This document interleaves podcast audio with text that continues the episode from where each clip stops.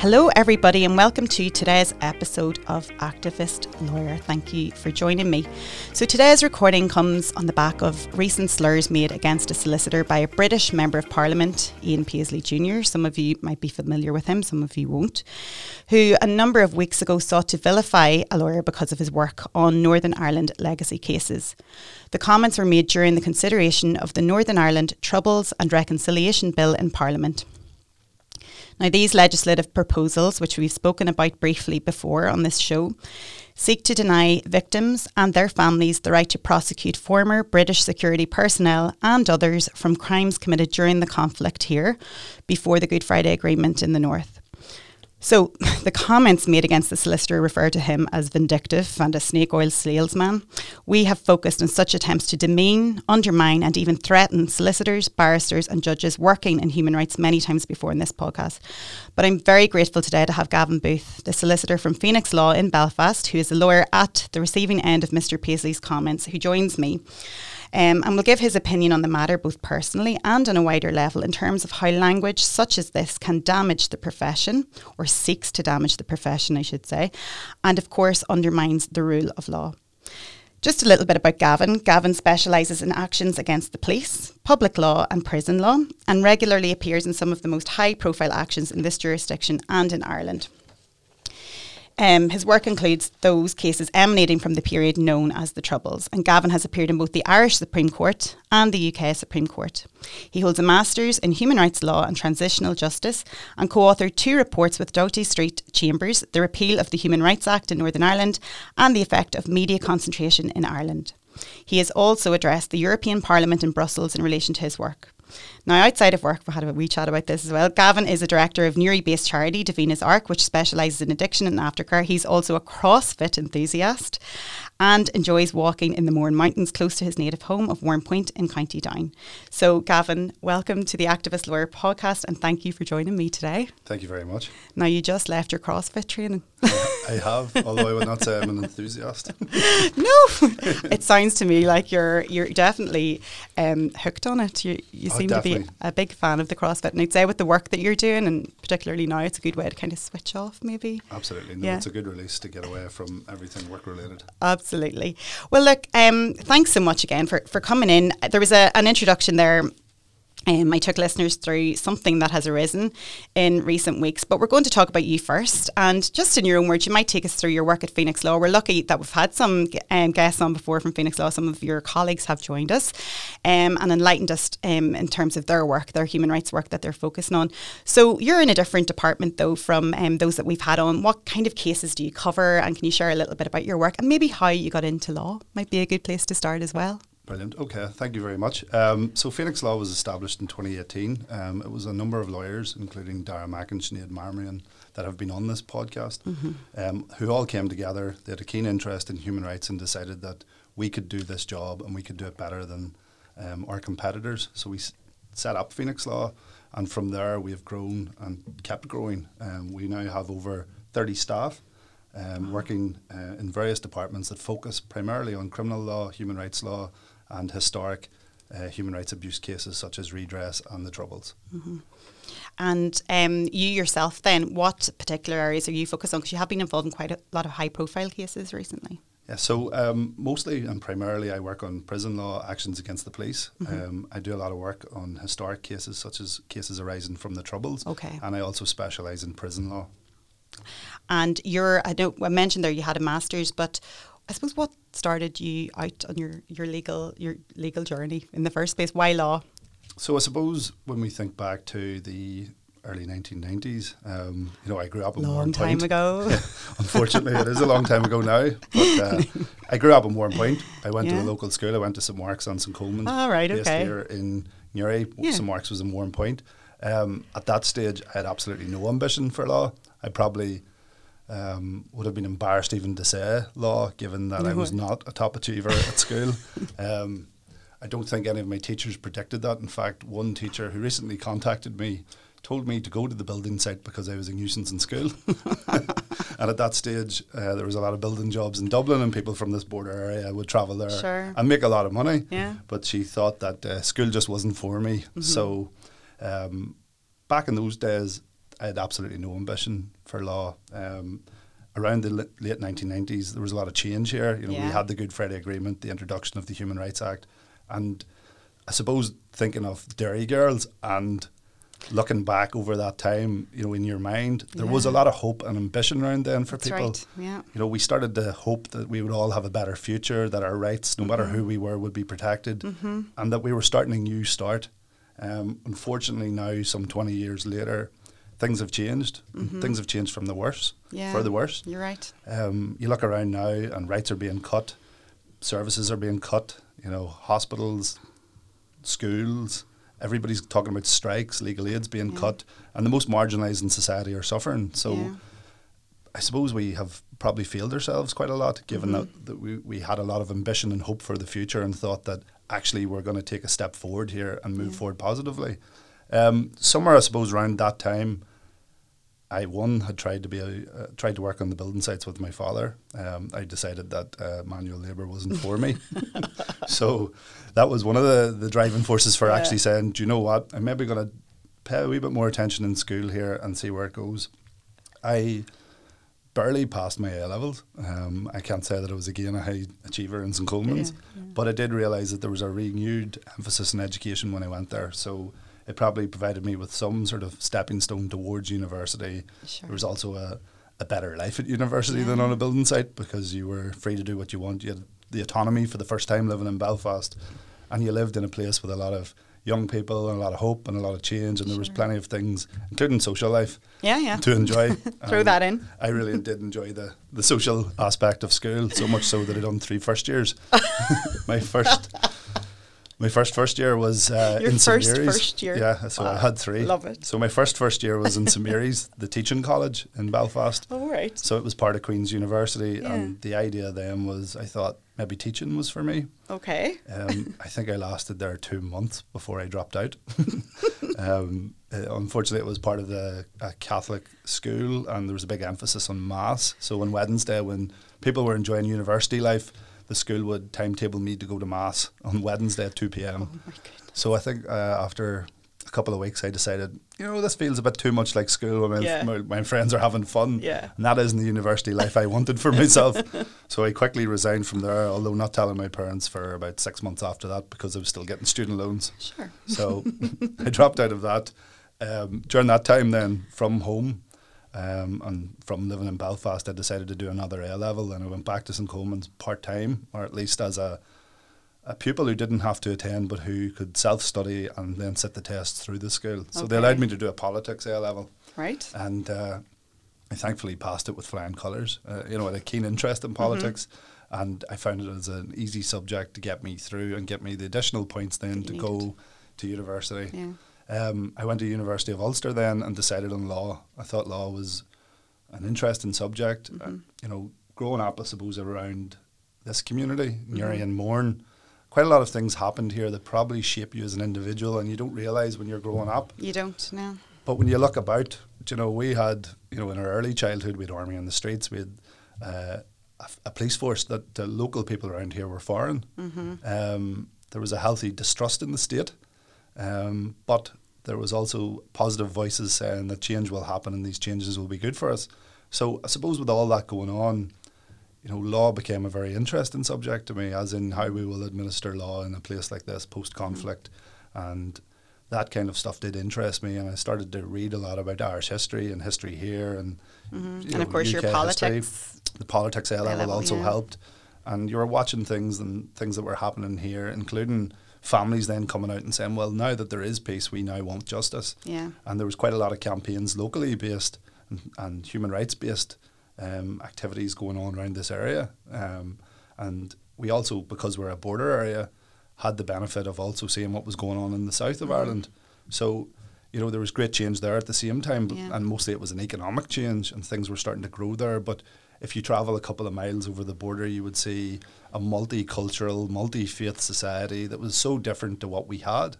Um, you, you know, to see someone of a, a different religion, mm-hmm. apart from Catholic or Protestant, obviously, outside of Newry and Mourne was unique. You yeah. didn't see people of different colour. You didn't see refugees. You didn't. you didn't see anybody. So you travel as far as Dundalk, which is a ten, fifteen minute drive, or Dublin, mm-hmm. and you were in this multicultural European society. So you're looking at that and thinking, well, why do we not have that? And so a lot of those things probably factored into going to do yeah. law and wondering, you know, why we are living in such a strange place. Mm-hmm. And I suppose our parents done a great job in shielding us from the troubles when we were children, and we didn't really appreciate True. it. You know, we played on the streets round the army. Yeah. You didn't notice them. And you grew up in a society, and my memories of childhood were happy. Yeah. Do you know, in the nineteen nineties, Down was winning All Ireland. Um, we were going to Dublin, you know, we were coming back, and you look around at, you know, local G A A was happening, but at the same time, people be, were being shot dead yeah. j- just around this area. So while my childhood was happy, there was people being disproportionately affected by the Troubles and suffering great traumas, but yet I can't remember, you know, hearing about these incidents, and I can remember a very happy childhood. Yeah. I remember going playing football in South Armagh, being a Warrenpoint G A A player, and helicopters overhead, and they mm-hmm. were massive, and these massive machines would come down above you. Yeah. yeah, and you were you were you're used to the hum mm-hmm. of an army mm-hmm. helicopter at night, um, and you had no fear or wonder. Although a bomb scare was an interesting thing, sometimes yeah. it became a nuisance. It uh-huh. wasn't it wasn't something to be scared of. If the army were in your local town or in Yerry, you you're naturally attracted towards yeah. the bomb scare or the part that was cordoned off. So, as a child, you were probably unaware of the seriousness of it, but also so used to it that you didn't pay a blind bit of attention. Yeah, yeah. So all those things probably factored into me studying law and having a keen interest in it, and as well as all these talks of collusion and, you know, things being covered up and families not having the same access to justice as in yeah. other parts of the U K or in Ireland.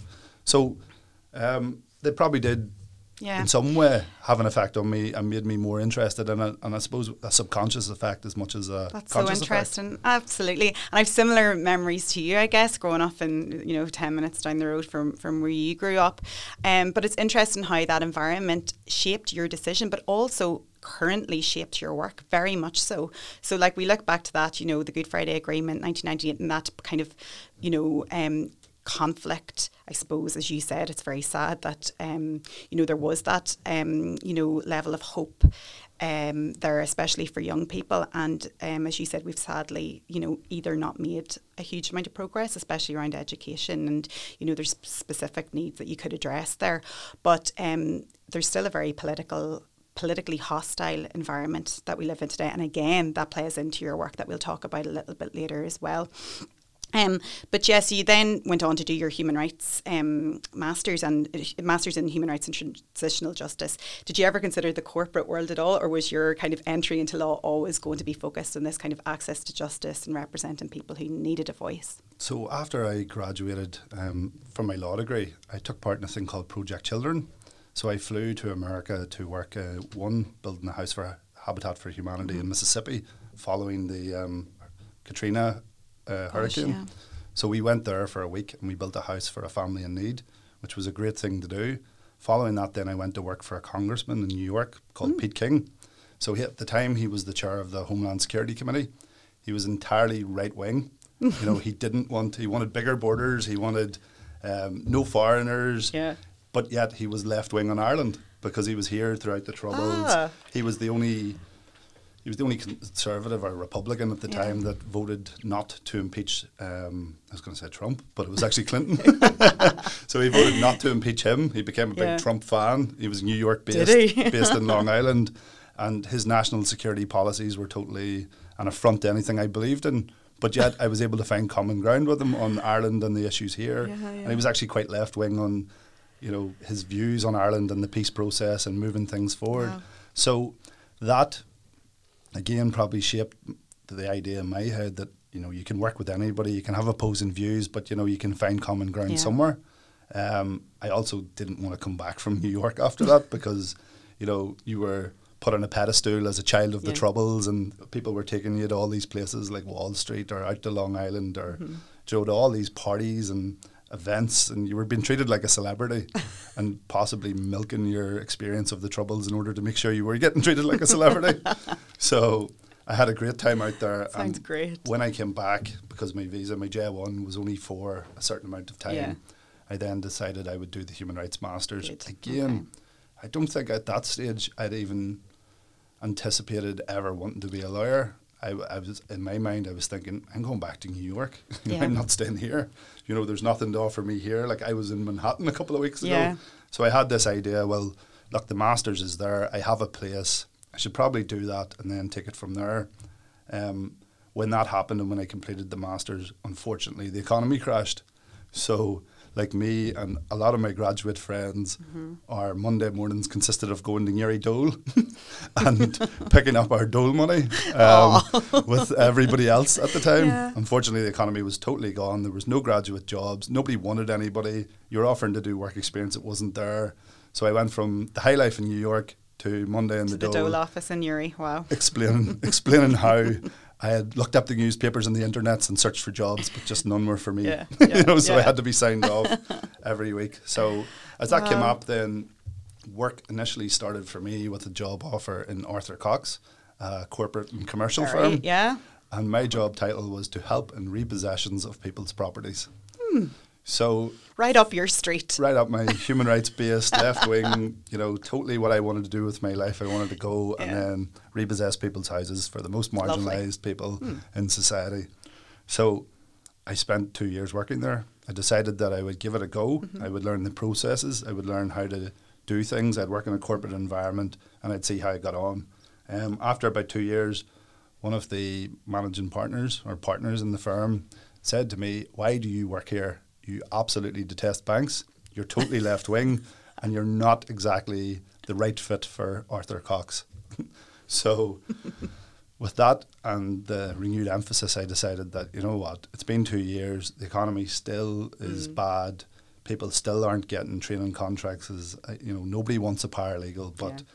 it was time to move on. Yeah. Um, so um, thankfully I got a job then uh, in K R W Law mm-hmm. uh, as a paralegal. I started off doing the post, going yeah. and doing the basic legal aid applications, doing anything anybody wanted me to do, mm-hmm. but happy to do it. Yeah.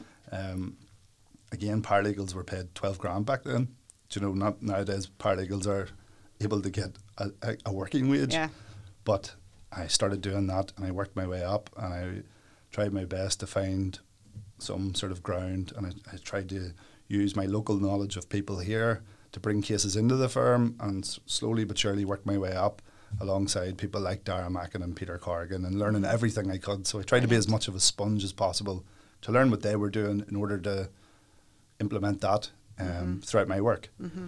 Um, eventually then I was offered a training contract and I went on and qualified um, just around twenty eighteen, and I've been qualified for five years.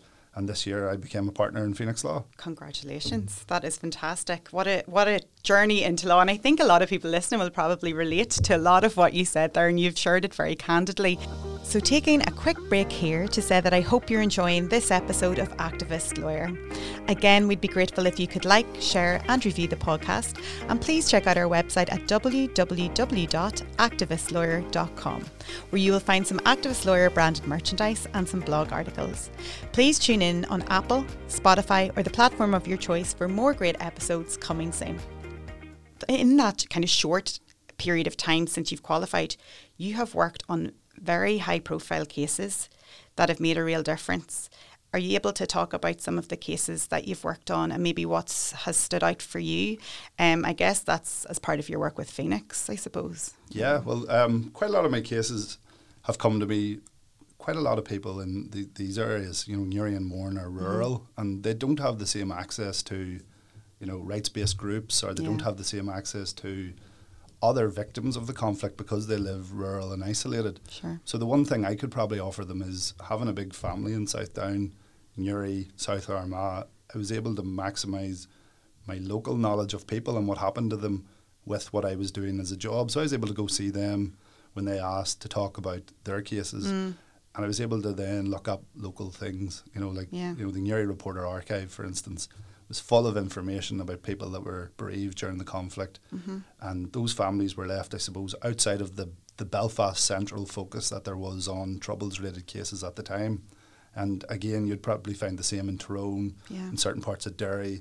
But at the very start, quite a lot of cases that were moving in, in the conflict or in the Troubles were Belfast-based cases because... You know, you had Relatives for Justice, you had the Pafanukan yeah. Centre, you had um, Wave Trauma Centre, and all those were picking up with people who were Belfast-based. Mm-hmm. And I was based here in Warrenpoint, in Uri, in South Down, in South Armagh, and able to travel around those areas quite freely, um, knowing the in areas inside out, mm-hmm. and was able to meet with local people here that also had cases. So one of the cases that uh, I worked on was the murder of Loughlin Maginn. He was a father of four. In nineteen eighty-nine, he lived in Rathfriedland. Oh. Um, Loyalist paramilitaries came to his home, came through his front window and shot him dead in front of his wife and his three children. Uh, or four children, sorry. Mm-hmm. um, that day um, changed so much in terms of collusion. It probably could go down in history as one of the first collusion cases, if really? Not the first.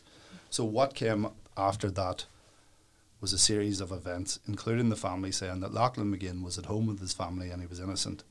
Loyalists didn't like that, so they came out and said Loughlin Maginn was an I R A volunteer and we have proof. So what they'd done was then they put photo montages up around Belfast of all these people they said were Republican suspects, and that started a police investigation. Okay. It started the Stevens investigation, um, and what they found was Um, that there were serious allegations of collusion here between members of the U D R, Loyalist paramilitaries, and Brian Nelson, an undercover army agent at the head of the U D A. So all these events were being investigated, but nobody ever came to see the Maginns to tell them. Right. So the Maginns maintained Loughlin was at home with his family, he was innocent. Loyalists were saying, well, here's the proof, here's a picture of Loughlin Maginn and a number of other Republicans that we say are in the I R A. And people were saying, well, there's something amiss here, collusion is real. So that investigation went on and on, and in two thousand twelve, Sir Desmond de Silva released a report on the same incident, as well as on the murder of Pat Finucane. So while a lot of people will associate the de Silva report with Pat Finucane, yeah. there's an entire section of the report based on Loughlin Maginn's murder. And what it found was uh, there was an undercover army agent at the head of the U D A. Mm-hmm. He was going around trying to incite murder on behalf of the U D A while being led from his handlers.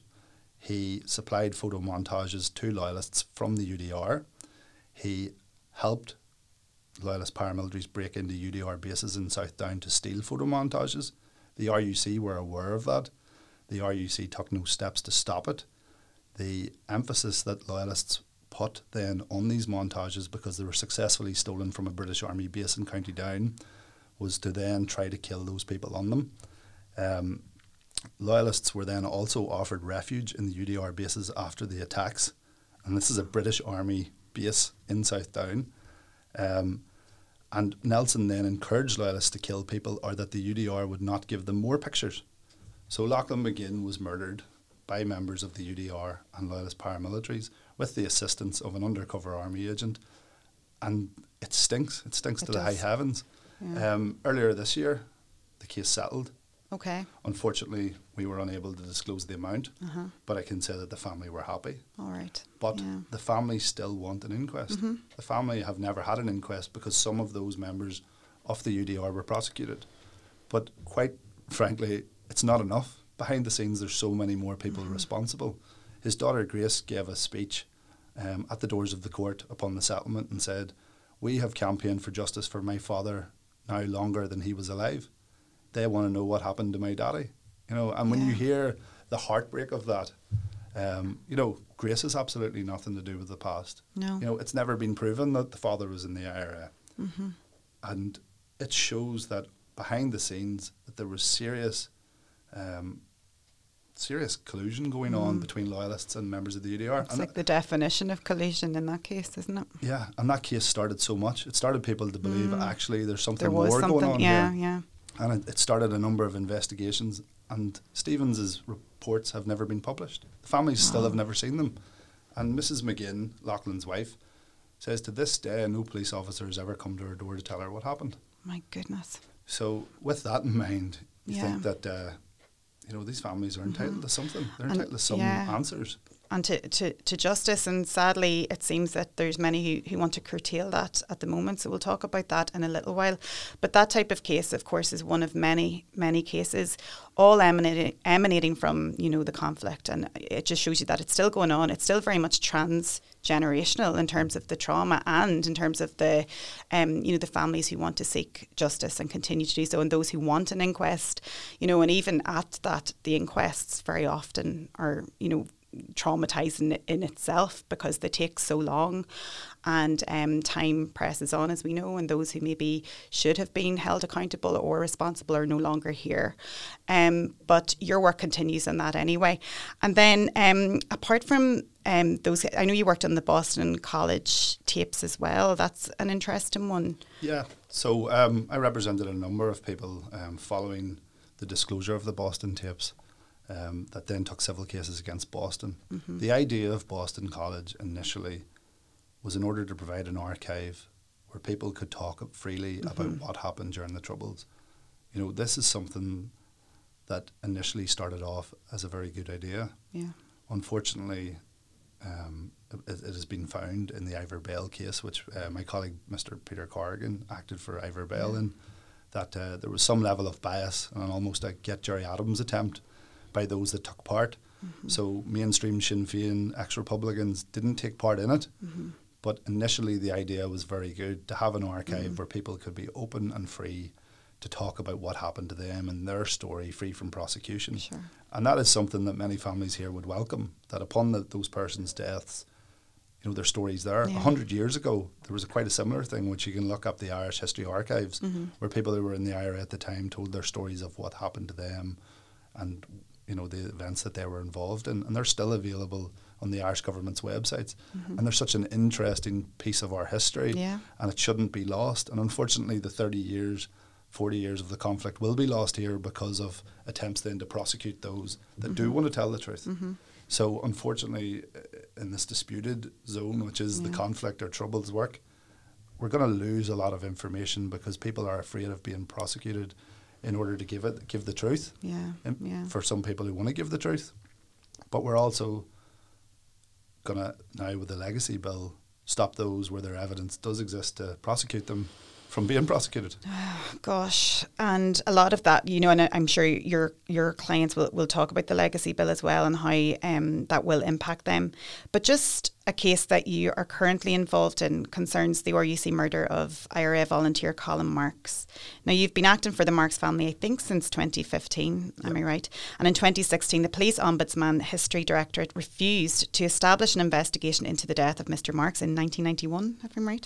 Yep. Um, but um, the absence of new information was the cited reason, I think, primarily. Yep. But a new witness came forward and there was new forensic evidence. What's happened to date with that, or how has that? So Colum Marks was a Newry man mm-hmm. from up the road, uh, less than a mile from here. Um, his family still live here, including his mother. Um, on the tenth of April nineteen ninety-one, he was shot and killed. The R U C shot him.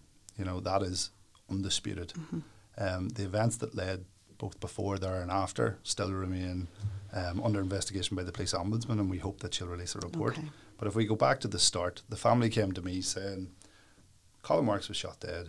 We're looking to find out all the information around it, including the prior information that led to his death and what's happened since. They believe that the officer, uh, who's known as Officer B, was not telling the truth about what happened and that Colum Marks was deliberately killed, what mm-hmm. they would say is a state execution. Mm-hmm. They believe it was targeted, it was going to happen, and there was no steps to arrest him. Colum Marks was um, twenty-nine years old. Um, he had a wife. Um, he was living in Downpatrick. He had moved from Newry to Downpatrick, okay. and it's undisputed that he was in the I R A. Mm-hmm. On that night, he had planned to carry out a horizontal mortar. Um, we believe the target may have been R U C or Army. I don't, it, you know, it probably would have been whoever came along first, um, and that the R U C had prior intelligence about this. We know that a couple of hours before that, the R U C had uh, established a number of undercover Um, operatives in the area, and they were watching all the events around this area of Downpatrick, um, which is um, in and around the, the town of Downpatrick. It's not too far from it. It's one of the side roads that lead up towards the Down Hospital. Um, we know that at uh, maybe an hour or two before his death, that um, someone came in on a motorbike and handed over this device. Um, we know that the R U C watched this, that they took no steps to do anything. They watched Colum walk up the street with two other people. We know that those people established themselves, one at the bottom and one at the top of the street, and that this mo- mortar was set up. Um, at that stage, the H M S U came in uh, to that house. Colum left, ran over the back uh, fence and took himself across a field. Mm-hmm. Uh, in that field, it's, it, it, it comes to the point of dispute. Um, there was an undercover CROPS officer, it's called, and a CROPS officer is someone who digs themselves into the ditch to do nice. surveillance only. So this officer, Officer B, was the CROPS officer. Okay. His account is that he stepped out, told Colum to halt, fired in the air, and then fired three shots at him as he came towards him, and that his life was under threat because he believed he may have been armed. We know Colum Marks was not armed, and we believe that the police knew prior to this that no one was going to be armed. Um, in twenty fifteen, the family came to me, and the police ombudsman said that they were refusing to investigate because it previously had been investigated by the R U C. We thought the R U C investigating the R U C was mm-hmm. not a fair Article two compliant investigation. Yeah. So that went to court. During that, then there was media coverage because, you know, these cases get a lot of coverage because of the history and the troubles mm-hmm. and probably because of the sectarian state we live in. um, it does, you know, bring up both yeah. sides, and it does uh, add emphasis, and the news know that it's newsworthy material mm-hmm. and that everybody has a view regardless of who they are. Um, so during that, then uh, new witnesses came forward and said, well, actually, I witnessed something and I witnessed something. So a couple of people came forward to say, I was in Downpatrick on that night and nobody's ever taken a statement from me. Mm-hmm. So uh, in the middle of the J R then, the witnesses took statements, gave them to the police ombudsman. The police ombudsman met with them and they said, actually, based on this, there is something to look at here. Okay. At the same time, we um, started to get Colum's clothes were still intact. Um, the family retained those and we sent them for forensic testing. We got our first initial forensic report, and we used a, an expert in London who would have absolutely no idea of anything here. Mm-hmm. And that expert came back and said, looking at these ent- exit marks, I believe they're entry marks, and the Colum was shot in the back three times. Okay. So that then gave us the idea that, you know, while we didn't believe Officer B- Officer B's account, and we always thought that it was a predetermined issue that they were going to shoot to kill, um, this set a renewed emphasis on the case, and the police ombudsman then stepped up their work. At the same time, the A G, Um, the Attorney General for Northern Ireland, decided that the P P S should look at the decision to prosecute independently of this. Okay. So he had referred it, um, based on our application for a fresh inquest, to the P P S, and he said, no, I don't think this is a new inquest. I actually think this should be a decision to prosecute. And he referred it to the then uh, director of the P P S, who was Byron McGrory at the time. Mm-hmm. So with that in mind, that there was going to be a review in the decision to prosecute and a police ombudsman's investigation, the P P S then said, well, wait, we'll wait until the police ombudsman yeah. complete their report, send us the material, and then we'll take one decision rather than two. So we thought that's a fair enough process. We thought in twenty seventeen that we would have movement quite quickly. Um, unfortunately, it took to the ninth of May this year for the P P S to come back and say that there would be no prosecution. Um, in twenty twenty-one, the officer was interviewed under caution um, about these offences. So, you know, the family mm-hmm. were Hopeful, hopeful that yeah. this would go to the Magistrates' Court and then the Crown Court, and that a court would determine what actually happened and give them some answers. Um, following the ninth of May's decision not to prosecute, the P P S offer the family the opportunity to have it reviewed by someone independent of them, yeah. and that's an option open to all families when there's a decision not to prosecute. The family obviously took this up. This is ongoing. Okay. Um, And we're waiting on that decision. All right. Okay. Um, and as well as that, then, when this is completed, the police ombudsman should release their findings. Yeah. You know, the family want the report because they say that this will give them the narrative of what happened, what the police ombudsman investigated, and answer many of their questions. Because the family have never had their questions answered. Yeah. They haven't seen all the scenes of crime photographs. They haven't even seen all the statements about Colum Marks' death from the police. So you can understand how a family can think that there's more to this, there's yeah. more answers that we need mm-hmm. in circumstances where they're being told, but we're withholding some of the material from you, you're not getting all the statements. Mm. So for them, from a family point of view, um, they're saying that all we want is the truth. Yeah. But we want to know everything, we want to see everything, we want to see the forensic reports, yeah. we want to see mm-hmm. the medicals, we want to see what happened to Colum after, because Colum lay in that field, and Down Hospital was less than a two minute walk away.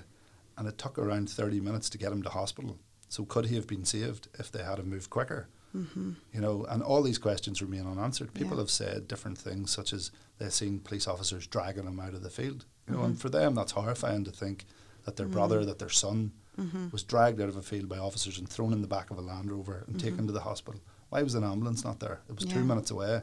Mm-hmm. So why could an ambulance not come? So all these things, you know, for any family. For any family. And there's many families, unfortunately, you know, and going back years, the, these incidents happened so long ago and there's still, you know, are very prominent key questions that remain unanswered, as you say.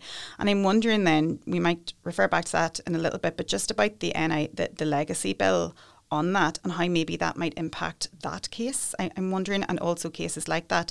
And just for listeners, um, we have spoken about the Northern Ireland Legacy Bill before, but there have been change or kind of progress, I guess, recently. It was introduced in May twenty twenty-two. A key vote took place, I think, on the eighteenth of July, wasn't it, this year, in the House of Commons. And, and this bill offers a conditional amnesty to those accused of killings. Um, you know, and on many of those cases would be represented by Phoenix Law and different firms like you as well, um, like Phoenix Law that do human rights here.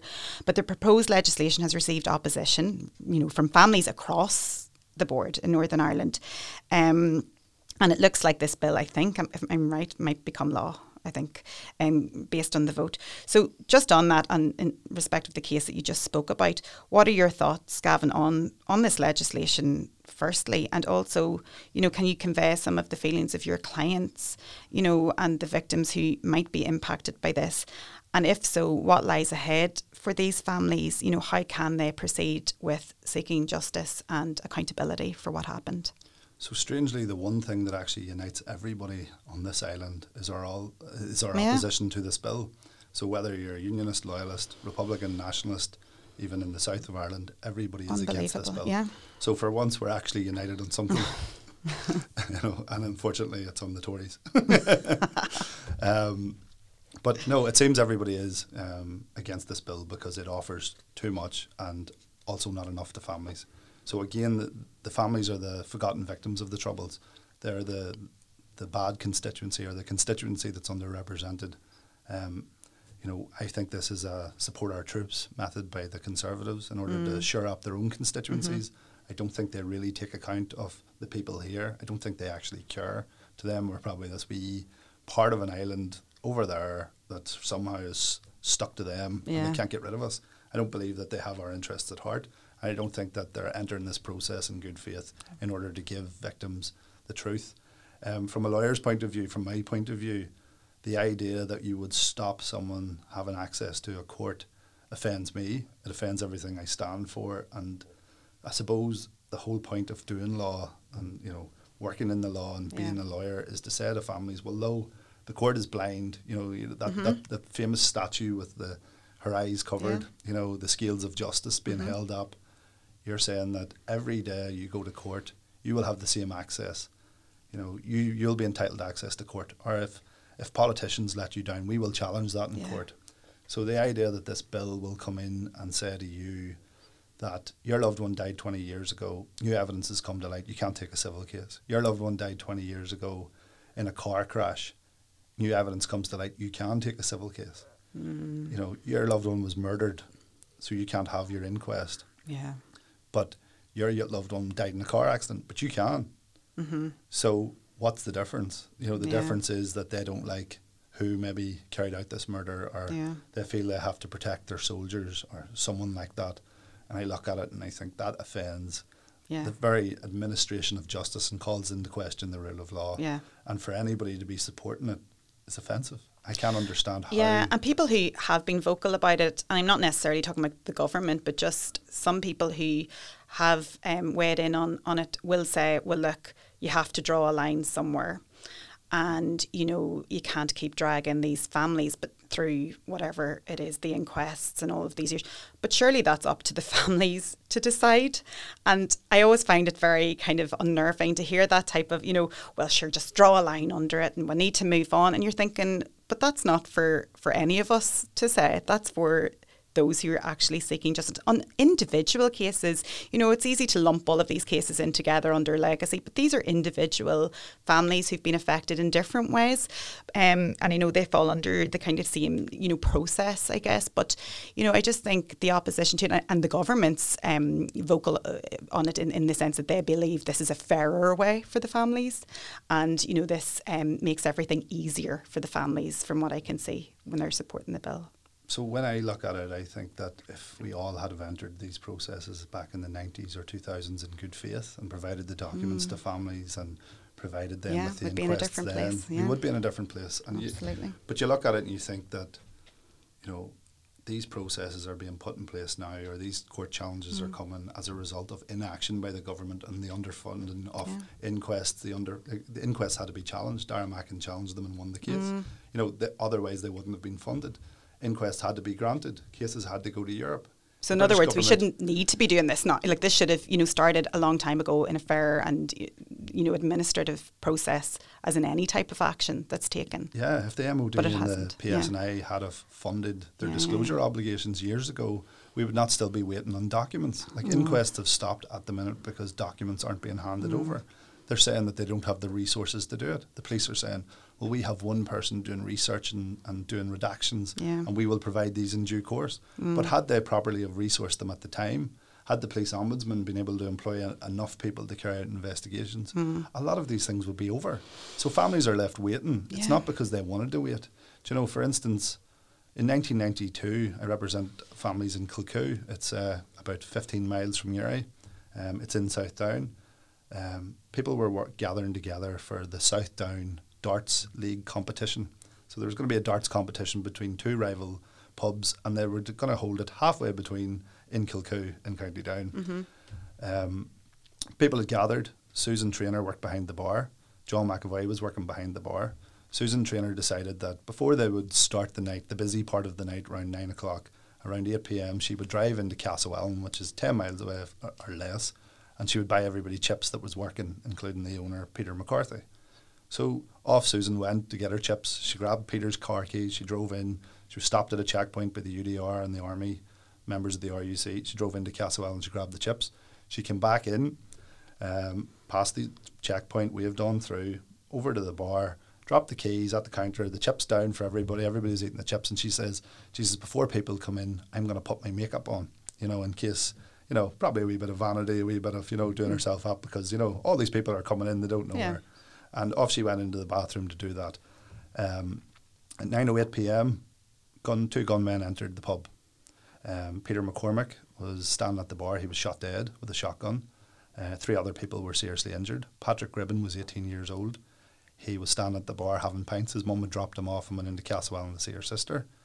Um, the gunman shot him, but then stood over him and shot him three times in the back. He was seriously injured.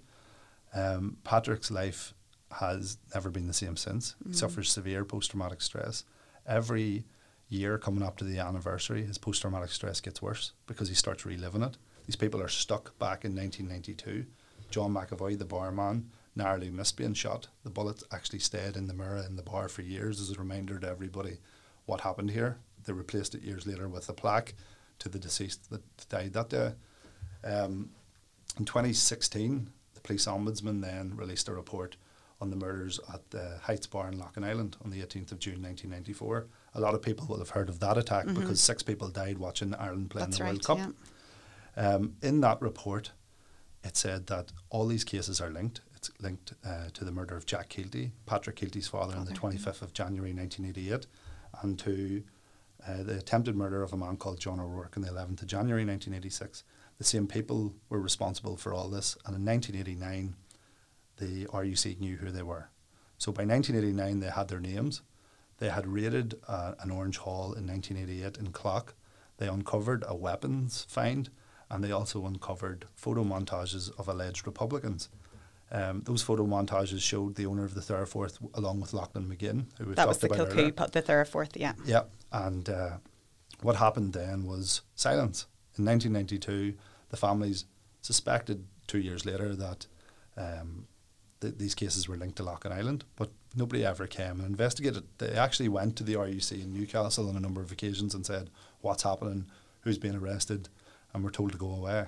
So the families were left from nineteen ninety-two in the Theraforth until mm. two thousand sixteen waiting to know what happened. And they weren't expecting even the Loughlin Island report in two thousand sixteen to include them. So when that happened, I started writing to the police every day saying, when are you going to start investigating this? It's quite clear that there's serious allegations of collusion. What's going on? Why is there no investigation? Et cetera, et cetera. Mm-hmm. And I sent those letters probably for a year, every two or three weeks, on behalf of each one of the victims. Eventually then we took a judicial review challenge mm-hmm. um, against the P S N I for their failure to investigate serious allegations of collusion. At the same time the film No Stone Unturned came out. It mm. also, it's available on YouTube if anybody wants to watch it. But it also then highlighted who the suspects were, how they were known to the police, and how for a number of years in that group was an undercover agent who was supplying information, including prior to the attack on Loughlin Island. So we said, with this all in mind, there needs to be an investigation. Unfortunately, with litigation, when you're a lawyer, sometimes other cases overlap and cases are held yeah. back and stayed pending the outcome of something else. So our case was stayed for a number of years pending the outcome of Supreme Court cases based on Article two of the Convention and how that would be implemented and how that applies um, applies here, especially in relation to cases that were prior to the enactment of the Human Rights Act and whether then there can yeah. be an investigation. So last year, the, pl- uh, the court found that there was a breach of Article two and three and there was a failure invest- to investigate, that the police um, should now investigate what happened to John McAvoy. And we have waited. The police has contacted us twice now. The first time they contacted us to say that they are going to investigate, which we welcome. And the second time they contacted us to say that they would meet with John McAvoy but not with the rest of the survivors. So, of course, we're uh, a group. Um, we represent the group yeah, and all of them want to meet, and um, we feel like the police are now buying for time because the legacy bill, mm. even though there's been a breach of Article two and three, will stop this investigation. So those families have waited from nineteen ninety-two with no contact from police. The police are finally, through the action of the court, going to do something about it, and the legacy bill will come along and say, nope, no investigation, yeah, that these was, suspects yeah. will get away with it, and why should... You know, how frustrating, that. how, God, it's infuriating. But that that's what I was thinking, what would happen if cases, you know, have come so far and how the bill will affect, or when it becomes, if it becomes an act, I guess, in law, how that will affect these cases because they're twenty years, you know what I mean? And then to reach this level, as you say, and then to be told, no. Yeah, no, this will stop. So it's the families are left, left again. With wanting the truth, finally getting somewhere, feeling like they're going to get somewhere, and then nothing. Oh, Again, God. A number of legacy inquests that we act in. The Fox and McKierney inquest, for instance. Uh, Bernie McKierney, her husband was murdered in the Moy uh, in a butcher's. Uh, a couple of months later, her parents, Charles and Teresa Fox, were murdered at their home by loyalist paramilitaries. It was the same group. Again, it was Billy Wright's group that everybody talks about. Um, the, there was a spotlight where one of the suspects confessed to having received R U C material. We know in the Link cases that there was V Z fifty-eight weapons used. Um, these weapons were imported with the help of M I five, and we know that uh, a lot of members of the U D R were actively taking part in this. Mm. We know that minutes after the um, murders that the R U C knew the names of those responsible but did nothing to take them to justice. So at the minute, you know, their inquests have started. Uh, they've been delayed because the P S N I and M O D won't hand over all the papers. Yeah. And we have to have them completed before April next year, with them restarting hopefully in December. So a lot of families are rushing and hoping that their inquest can start in December. Before this comes in. Before yeah. this sto- stops yeah. it in April. And they've been waiting thirty years. April next year. Yeah. Wow. And we know how slow these things are anyway, so that's the added pressure is really um, unthinkable. Wow. Well, look, we mentioned Colum Marks' case and, of course, this that case and many of the cases that you just spoke about and others that you're working on that we haven't mentioned will be tied in around this legacy bill. And the bill, of course, as I mentioned, was debated in Parliament. Um, and it's in this context, Gavin, that we can go back to, you know, our elected Member of Parliament, Mister Ian Paisley Junior, who made such disparaging remarks about you and your work on Colum Marks' case. Uh, was described by him as vindictive and offensive. Um, big words. What has your response been to this incredibly personal attack by a Member of Parliament? I always think of members of Parliament, as as you hear on T V, as the very honourable gentleman, mm-hmm. Mister Ian Paisley Junior Um, personally, he can say what he likes. He's protected by parliamentary privilege. The idea is to protect members in the House so that they're free to debate things.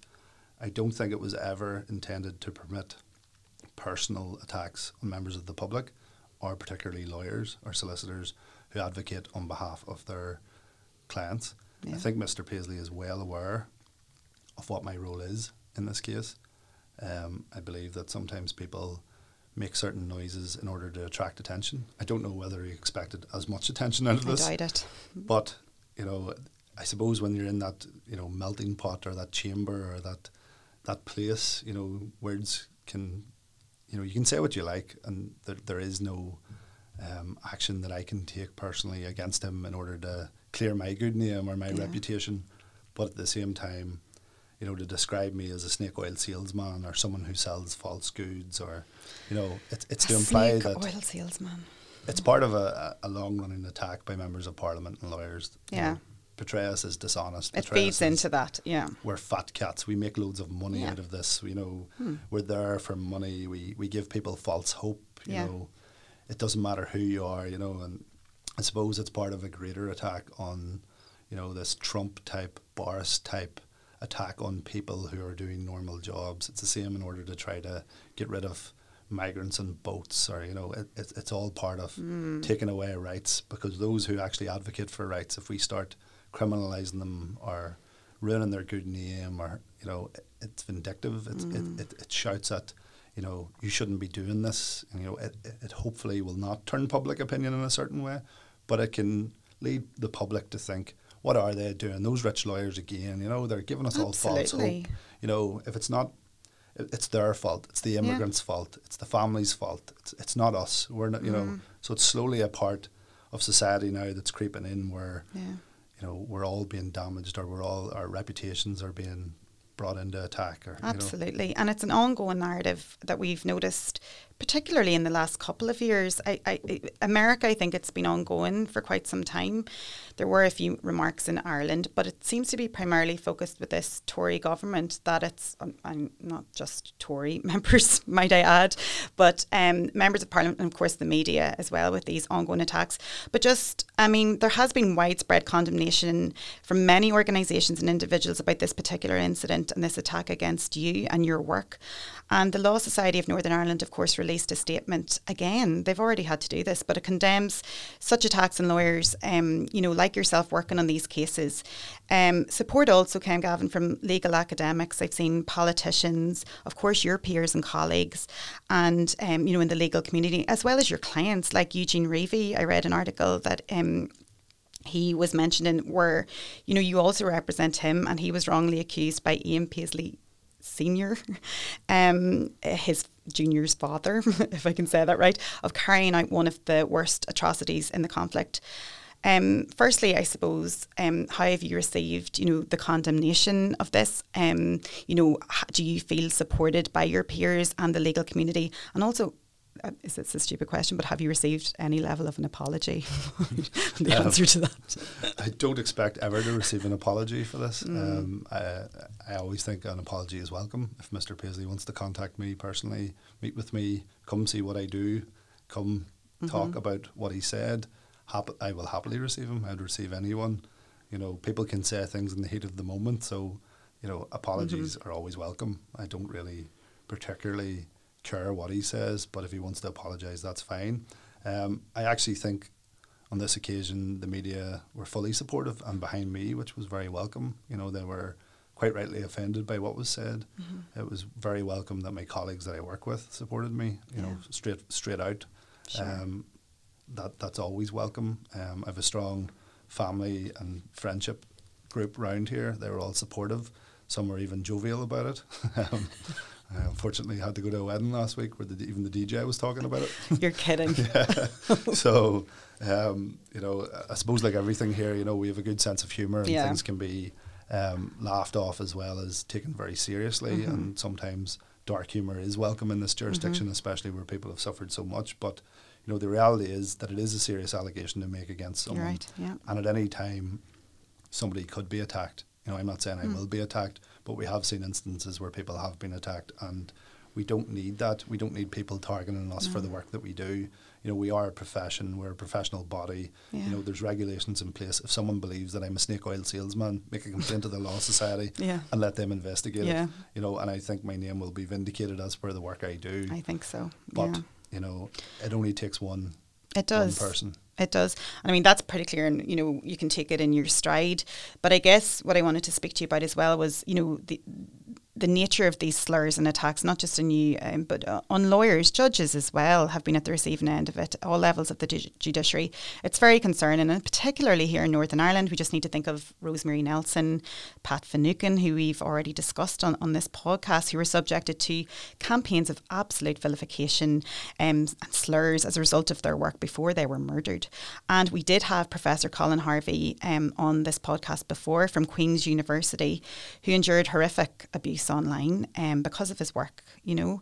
And I'm sure you, Gavin, know many, many other people within the profession who have been either targeted directly or indirectly, you know, because of who they represent or their work. Now, the Pat Finucane Centre, in relation to your case, commented that words can be lethal, and though it is not suggested, of course, that this was Mister Paisley's intention, the Centre comments that it was to abuse parliamentary privilege to denigrate the reputation and professionalism of a very diligent member of the legal profession who is doing his job. So in your opinion, I suppose on a wider level, how damaging and how reckless are, let's call them attacks, because they are, on lawyers and those within the profession? Oh, well, look, I, I believe it is an attack. You know, it is an attack. It, it's there to damage me and damage the work I'm doing, and perhaps to portray uh, the work that us lawyers do as something other than what it is, and it's just work. You know, mm. regardless of what case we take, we work in our clients' interests, we take instructions, we work on those, and we make sure that, you know, your rights are protected when we represent you. You fall under our care as such when we start working for you, whether yeah. it's in the police station, whether it's in the prison, whether it's in an inquest, whether it's um, you coming into the office having fallen on the street. Yeah. You know, it's our job then to represent your interests. It's not our job to talk about the wider society issues. It's not our job to take a view on who you are, what role you might have played mm-hmm. in the conflict. It's not our job to say that this is an innocent victim, this isn't. It's our job to represent the interests of our clients, and exactly. we will do that without fear or favour at all times. But we are looking at a time now where there seems to be a rollback on rights, and with that rollback on rights, there seems to be attacks on those that are standing up for them. We've seen in England now that there's a bill that's going to take away the right to protest. Yeah. We've seen, you know, the immigration bill, you know, poor people who are dying on boats, um, coming across to try to get refuge somewhere where they feel safe, being told that they're going to be sent as far away as possible or that our borders need protected. The reality is there's plenty of room on these islands for everyone, um, and these people are affected the most in the yeah. world right now. They're looking for refuge, they're looking for help. You know, it wasn't so long ago that people on this island were looking for help, and we mm-hmm. should remember that. We should be welcoming them. We, you know, and we see in the south, especially at the minute, an attack on, you know, homeless refugee people, and this idea Horrendous. or this institutional racism that's now being developed. And the reality is, they're they're blaming the wrong people. Yeah. The cr- the the cost of living crisis down south, mixed with the housing crisis, is a fault of government policy. It's not a fault of those who are seeking no. refuge from war or from any other country that fails to adequately protect them. And we should be welcoming them. We should be making room for them.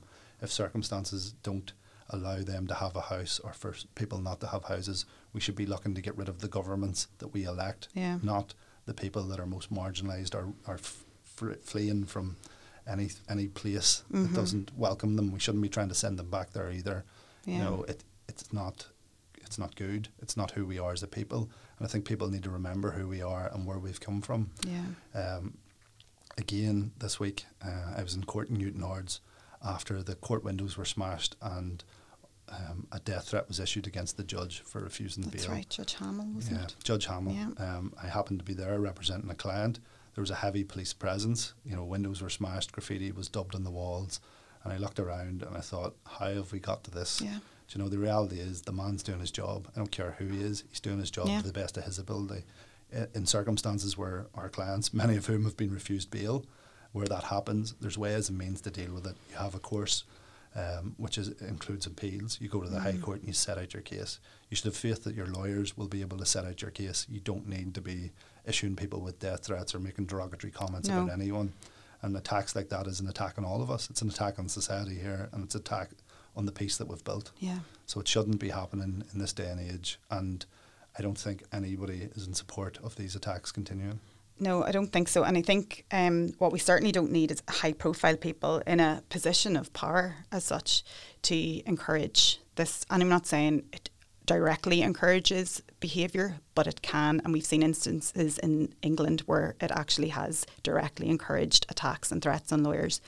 So, and this podcast obviously came about because of that. You mentioned immigration lawyers. It, it, I think they're the main group when you think of um, this kind of marginalisation. So not only are their clients, asylum seekers, marginalised, but it almost seems that as their representative, there, there's an attempt to marginalise them as well, which is very, very dangerous and a complete um, undermining of, of the rule of law itself.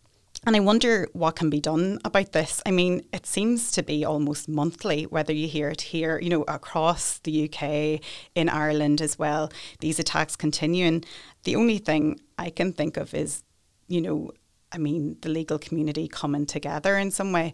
But I wonder, has it gone, or can it go as far as the U N in terms of, you know, their special rapporteur on on lawyers and, you know, people working within human rights who, who do need protection? How far can we take this, or how, in your opinion, can we stop this from happening?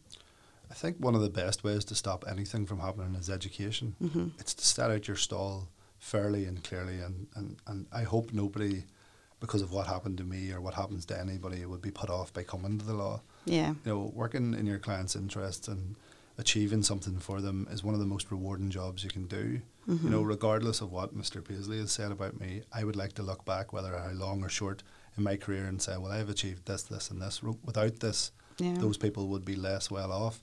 There will be some people that I may not ever be able to achieve something for, and some people will hate me because I didn't get them the result mm-hmm. in court that they wanted. You know, and I understand that's, you know, part of what we do. Mm-hmm. But what I want to look back on in my career is not how many people did we make suffer, it's how many people we helped. Yeah. And, you know, years from now, you could be sitting looking back on history, and it will be history, because yeah. your past is obviously the history mm-hmm. that you've lived. And you would like to say, well, I helped that family or this or that. And you can look back and say, well, we've achieved something.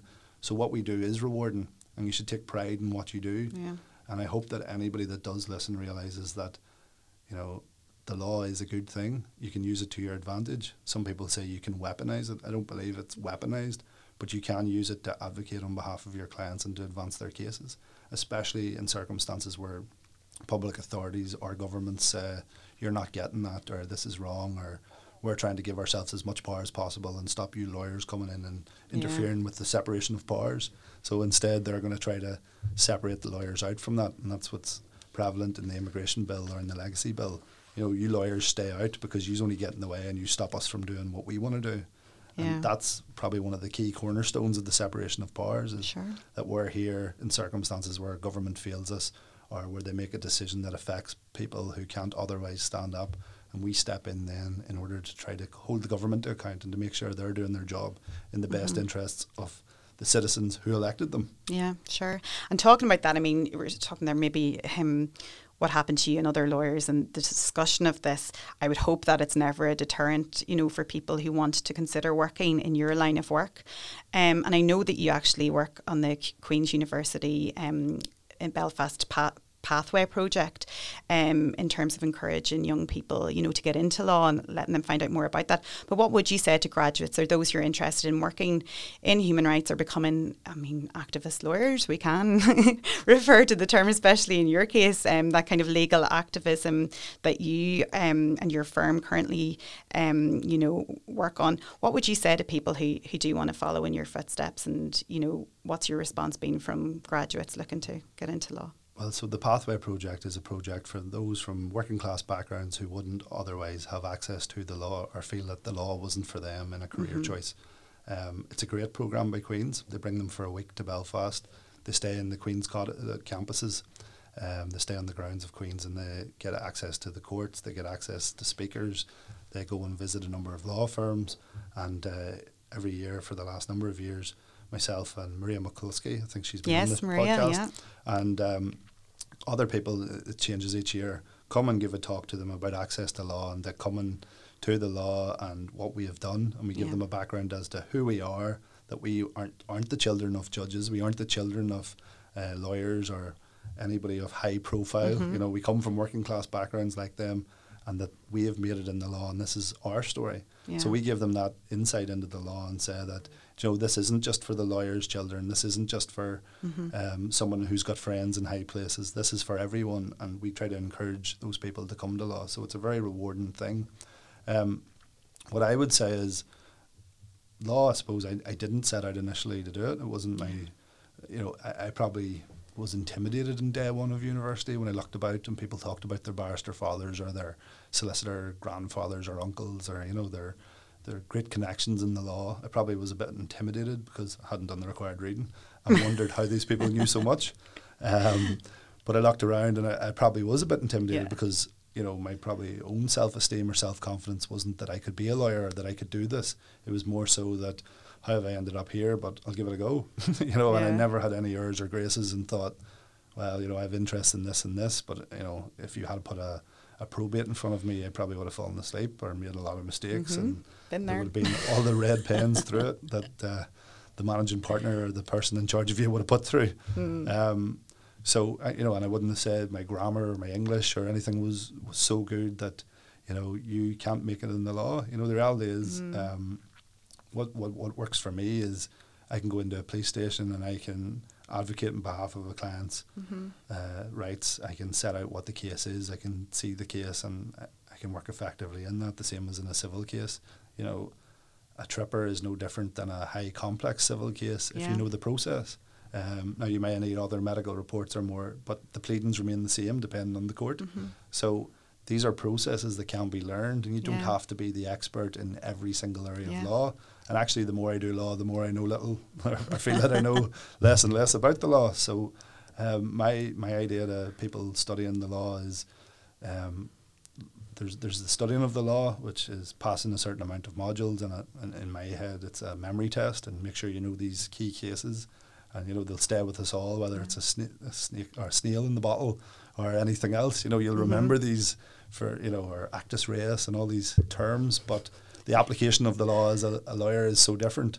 And That's I would say true. that, yeah. you know, that the people that will relate most to you is your clients. Mm-hmm. Um, if you can have, build up good relationships. And I think working in bars and things like that growing up probably gave me more relatable yeah. features for and clients. People skills that you need, yeah. Yeah, than, than any legal mm-hmm. textbook ever would. So if you can mm-hmm. talk to your client and if they trust you and they believe that you will do the best job for them, yeah. I think that's more important than, you know, all the yeah. textbooks that you can read in the world. So mm-hmm. I think nobody should be put off it by their own feelings of who they think they are, or how they co- or where they come from, or whether they live in a housing estate or a farm, or whether they live in a mansion, or whether they live under the sea. It doesn't matter. You know, it's it's you coming, doing a job, people having faith in you, you keeping regular contact with them. And even if the outcome isn't what the client wanted, you know, because yeah. sometimes, you, you know, you don't always win, and you don't always have that magic document that you see in films where you hold up and say, you know, I rest my case. Yeah. You know, that doesn't happen in the law. The reality is you put your client's best case forward, based on what you have, you advise them to the best of your ability. You know, if, if the circumstances dictate, you get barristers in, you work together as a team, you know, and you put the case forward. But you will not always win. Some people have a real good knack of winning everything, mm-hmm. or at least looking that way. But the reality is, you know, you lose as much as you win. Sure. But your clients can be assured that if you have their interests at heart and if you build up a good relationship, you know, they will not mm-hmm. blame you for that. Mm-hmm. They understand what it's like to go into these avenues, and they, they only go into these avenues because they believe they have a case. Sure, sure. That's so, so encouraging for people listening. And you can just see you and your colleagues' commitment and, you know, your passion about your work and your cases is very, very evident. And um, I'm so thankful to you for coming in here and sharing um, your personal journey, which is so valuable, but also, you know, your commentary is very, very important in what's happened in recent days. And I guess, Gavin, we here all stand in solidarity with you, thank you very much, and your colleagues. And thank you so much for joining me today. Thank you. Thanks everyone for joining me today. If you like the show, please remember to share and leave a review if you have a moment, and you can also check out our website w w w dot activist lawyer dot com, where you will see some blog articles written by our guests and contributors, as well as some fabulous activist lawyer merchandise. This podcast was recorded in Granite Podcast Studio. Interested in starting up your own podcast but don't know how? Granite Podcast Studio can help. Record your podcast in our state-of-the-art studio, which is based in the heart of Newry City. Our studio has cutting-edge and user-friendly technology and can seat up to four people. We also provide an editing service for our team, using your guidance and editing notes to provide you with a flawless finished product, leaving your listeners wanting more.